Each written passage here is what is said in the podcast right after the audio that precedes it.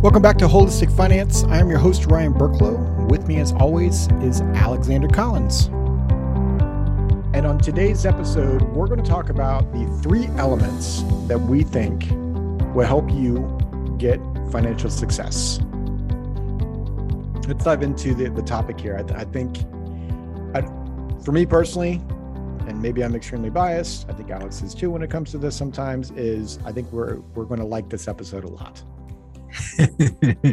um, so, three elements of financial success, right? So, what we think is the, the financial success is the process of learning really what's important to you. And I'll say and your spouse, because that's that's a key ingredient there. For sure. Applying those values to your world, your financial world. And then lastly, being okay with it. Yeah, and that that last one's probably going to challenge a few people. We really it's it's one of those things where we get to define what success is for ourselves. And think, the, the sooner that we can get to that realization, the happier we're all going to be. Yep. So let's let's go to the part one here, right? Right. What's important to you and your spouse? This might be the biggest. I'll, I'll speak for myself. When, when Diane and I had this meeting, which I think a lot of married couples never have this meeting. If they have it, it's very high level and it never gets into the weeds. And that conversation really went something like, okay, hon, what, what is it that we're trying to build? Knowing that it's going to change. if you would have told me as a 20 was I was 2014, so I would have been turning 24 that year. So if you would have told a 24 year old what like what's important to you versus what's important to me now as almost a 42 year old right, you got to have your dates wrong there, man. 2004. Sorry, okay. I said 2014. I got married in 2004, hon. I promise I, I remember. um, 2004. Thanks, Alex.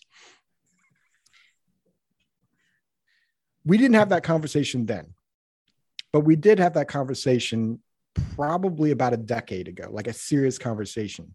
And that conversation is around like what is it that's important to us? And at that time like we had we had very young kids right? And so we sat down we said okay what what is it that we truly value? And it really came down to we value our family. We value experiences not things. And we really really really wanted to have a home that is i'll call it island bound if you will kind of that tropical in a tropical type of climate because we wanted a place where our family can come visit us, stay with us, essentially kind of get a free vacation because lodging is an, is an expensive part of vacations. And, and we went into more details of that. Like, what does that really mean? So, what, what do we mean by family? Well, we meant by family of making sure that we're raising our kids to be productive members of society with high ethical ethics that are willing to work their butts off to get there. Wait, and let me get this straight. That was 2014? Um, probably 2010. Oh, okay. I was, I was going to be, I was, it was really going to mean something to me if it was 2014. Cause like I was going to come back with, well, the first thing you decided to do was partner with me. Oh, I feel honored. No, that almost went against our ethic. I'm kidding. so, like, that was six years into our marriage, 2010. Right before that, we were we kind of had we were raised very similar. So I, I think we we didn't have a hard time having that conversation. Where I think a lot of spouses they may have not been raised very similar. That's a harder conversation because you're bringing a lot of I'll call it baggage. There's a lot of experiences that may be different from one another. Alex is raising your hand just in case people can't hear the wind with him waving. Oh, we'll, we'll get there. And I just think that conversation was huge for us. While we still like, don't get me wrong, we still bought stuff that we shouldn't have bought, but we didn't buy nearly as many things as we shouldn't have. And as we've gotten older, we hold more to that than ever before, like with experiences and right. Like we didn't buy the flashy Mercedes or the right the higher end car early. Right.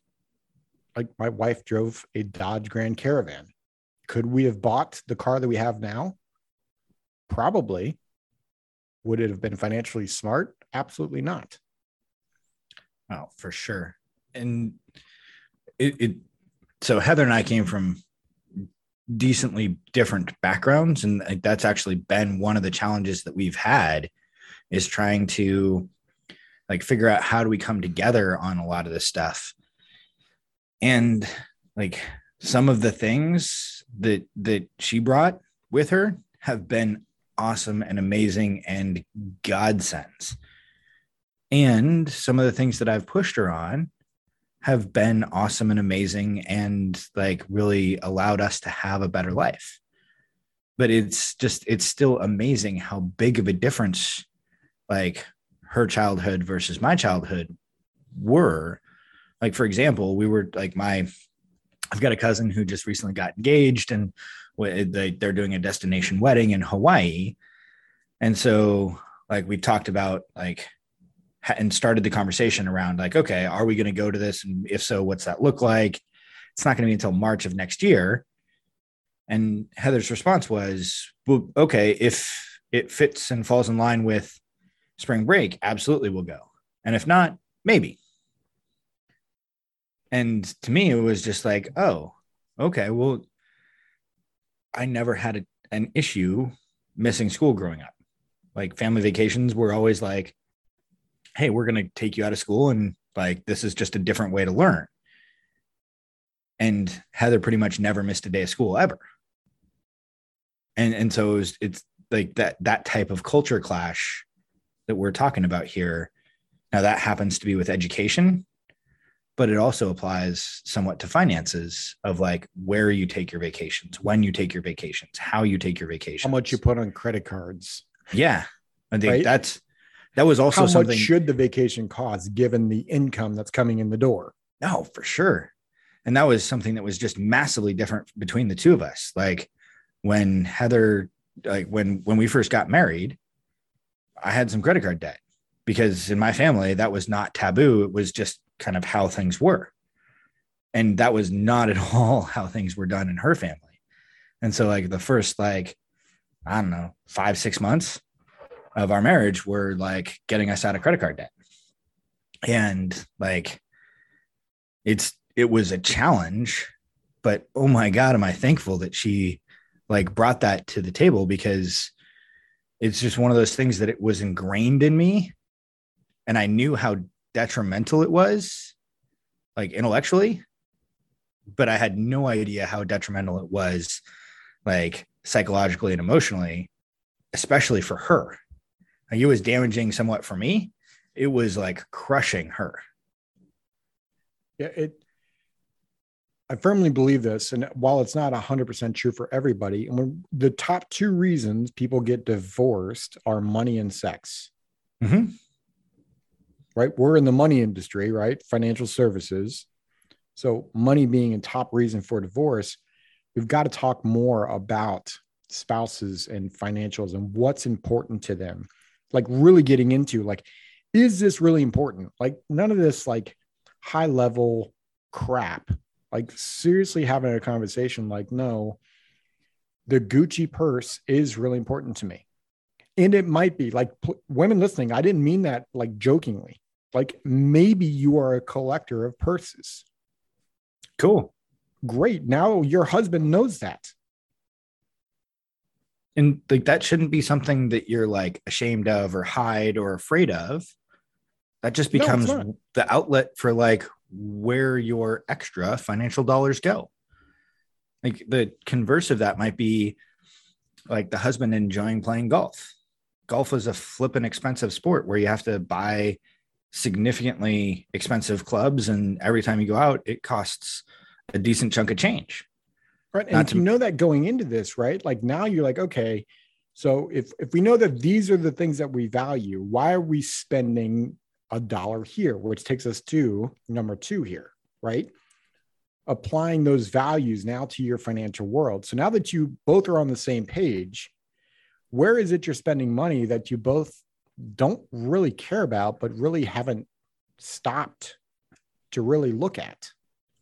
Or what Yeah. purchases have you per- like, right? Have you bought the nice car and you don't even give a crap about cars? Like I've, I've told the story before when I started looking at cars, I started looking at Porsches, and Diane, my wife, goes, Why are you looking at a Porsche? You don't even care about cars.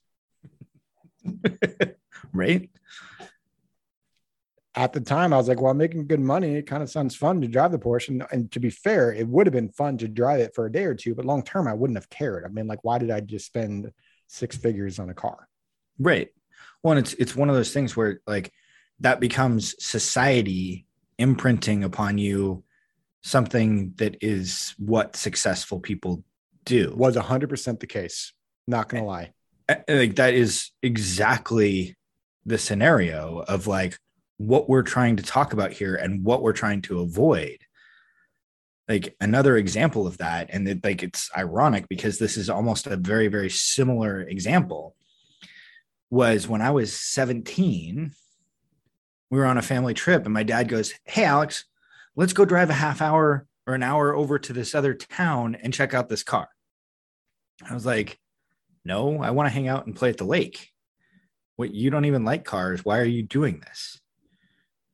And like I've fought with him and basically said, no. Turns out what he wanted to go look at was an older Porsche. And he was looking at it as like buying this car for me. And I was like, no, I would love to own a Porsche and have that be my car. But we he was looking at a car from like the 70s or early 80s or maybe even later and like he looked at another one like six months later and i was like thankfully i was mature enough at the time to to have this conversation with my dad and basically say hey look that would be awesome and amazing i would love that however how long does it take that car to warm up and he goes oh 10 15 minutes I'm like, okay, cool. What would happen if I drove that car without allowing it to warm up properly? He goes, I don't know. Let me ask. And he asked, and the answer is it would essentially destroy the car in not that long a time period. Right.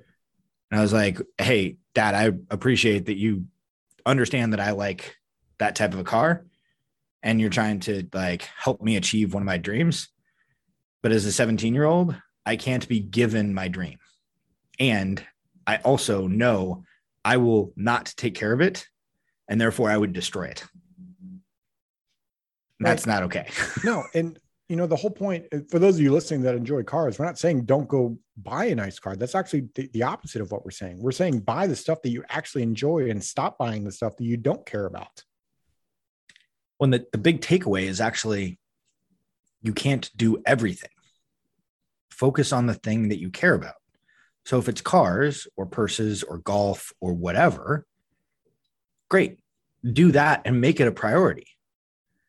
But it's likely going to mean that you're not going to have the really big house or be able to do some of the other things At least right away.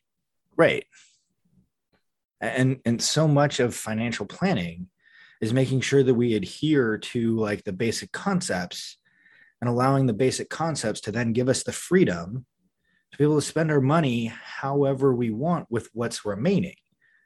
And the trick is making sure that we don't do all of the things at the same time.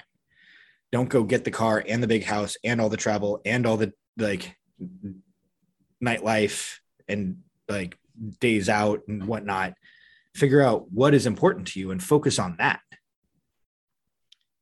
And I'll just segue into our third point here because you brought up the word freedom. Being okay with it. And when I'm, and why I'm segueing using the word freedom and being okay with it is when you know take for instance my my thing with looking at the porsche like i actually went to the dealership test drove the porsche was like almost going to buy it and then i had like diane like screaming at me and i happened to go home and not buy it and she called me out on it. She's like, "What does that even mean?" And she she even said, "You're just getting it because of the looks, and you're hoping like people maybe look at you differently, or maybe say, oh, there's a successful person." And in the end, and this is what's even key, and I read this in um, I didn't Morgan Housel said this. And for those of you who not read his uh, Psychology of Money book, definitely check that out. And he said he used to be a valet person, like where he would you go up to the hotel or the restaurant, he would take your car, go park it, and bring it back to you when you're done, right? And he said, not once did I ever look at the person and think they're cool. I looked at the car and said the car was cool. Right. And that I'm um, that really rang home true in this. So my wife called me out on that, like I had to be okay with like, okay, I didn't need the Porsche. It, eh, who cares what other people are seeing? Being okay with myself, being free and being with who I am and what I value. That's the key. And oh my gosh, it's so difficult in the world we live in. Right. But at the same time, like just that one decision is going to help you get to your goal of being able to own a property on an island so much quicker, which is really the thing that you care about. And so as a result, like it's we have to be okay with prioritizing the things that we're going to prioritize and letting go of the stuff that is maybe flashy, but isn't it's what society is telling us, not what we actually care about. It and that's the hard part like number one is a hard conversation to have with your wife or husband, right? Number two, actually applying what you say is is is important to you to your financial world. And number three is being okay with it. Number three might be the hardest one. Yeah and it's not as though one and two are exactly like the easiest thing in the world. No, all of them are difficult, which is why we have such financial issues in America. That's right? one but, of. I mean, I I analyze this, and this is weird for me to use that word considering who Alex is versus me. But like, I went and I was te- I texted Jessica, Alex, I texted Andrew, I texted my parents, I texted like a bunch of people to say, "Am I off on this?" And I'm going to make it. Uh, I'd love to hear if you disagree with this statement, Alex. I think if people actually did these three steps while working with a financial planner, don't get me wrong, and, and I'm sure this is going to come out biased, like would help would help you. You would still be financially successful if you applied these three elements to your financial world. Period.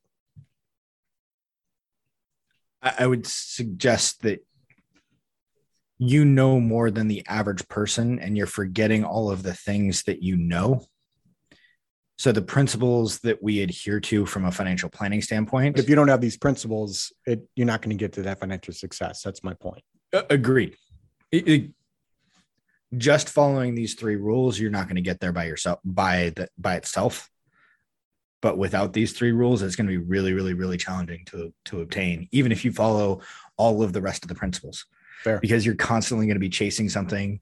It, it, it's as though like all of the rest of the stuff is going to be like a fad diet to try and accomplish what you're being told to do as opposed to what you want to accomplish.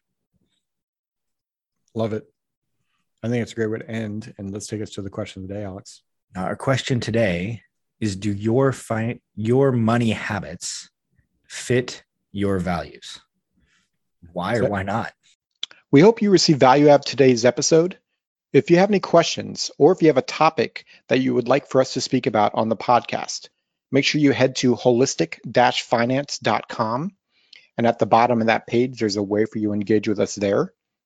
If you're active on social media, you can find our Facebook page at Holistic Finance QFP. We tend to be active there. And as always, we hope that you have a good rest of your day and make it a great day. This podcast is for informational purposes only and is not to be construed as tax, legal, or investment advice. Although the information has been gathered from sources believed to be reliable, please note that individual situations can vary. Therefore, the information should be relied upon only when coordinated with individual professional advice. Guest speakers and their firms are not affiliated with or endorsed by Park Avenue Securities Guardian or quantified financial partners, and opinions stated are their own. Guardian, its subsidiaries, agents, and employees do not provide tax, legal, or accounting advice. Consult your tax, legal, or accounting professional regarding your individual situation. All investments and investment strategies contain risk and may lose value. This material is intended for general public use. By providing this content, Park Avenue Securities LLC is not undertaking to provide investment advice or a recommendation for any specific individual or situation, or to otherwise act in a fiduciary capacity. Please contact a representative for guidance and information that is specific to your individual situation. Brian and Alex are registered representatives and financial advisors of Park Avenue Securities LLC, OSJ 200 Market Street, Suite 1850. Portland, Oregon 97201. Phone number 503 221 1226. Securities products and advisory services offered through Park Avenue Securities member FINRA SIPC. Financial representatives of the Guardian Life Insurance Company of America, Guardian, New York, New York. Park Avenue Securities is a wholly owned subsidiary of Guardian. Quantified Financial Partners is not an affiliate or subsidiary of Park Avenue Securities or Guardian. Ryan Burklow, AR Insurance License number 153-19412. CA Insurance License number 0K24924. Alexander Collins, AR Insurance License number 7264699. CA Insurance License number 0H24806. Pinpoint number 2022 137152. Expiration April 2024.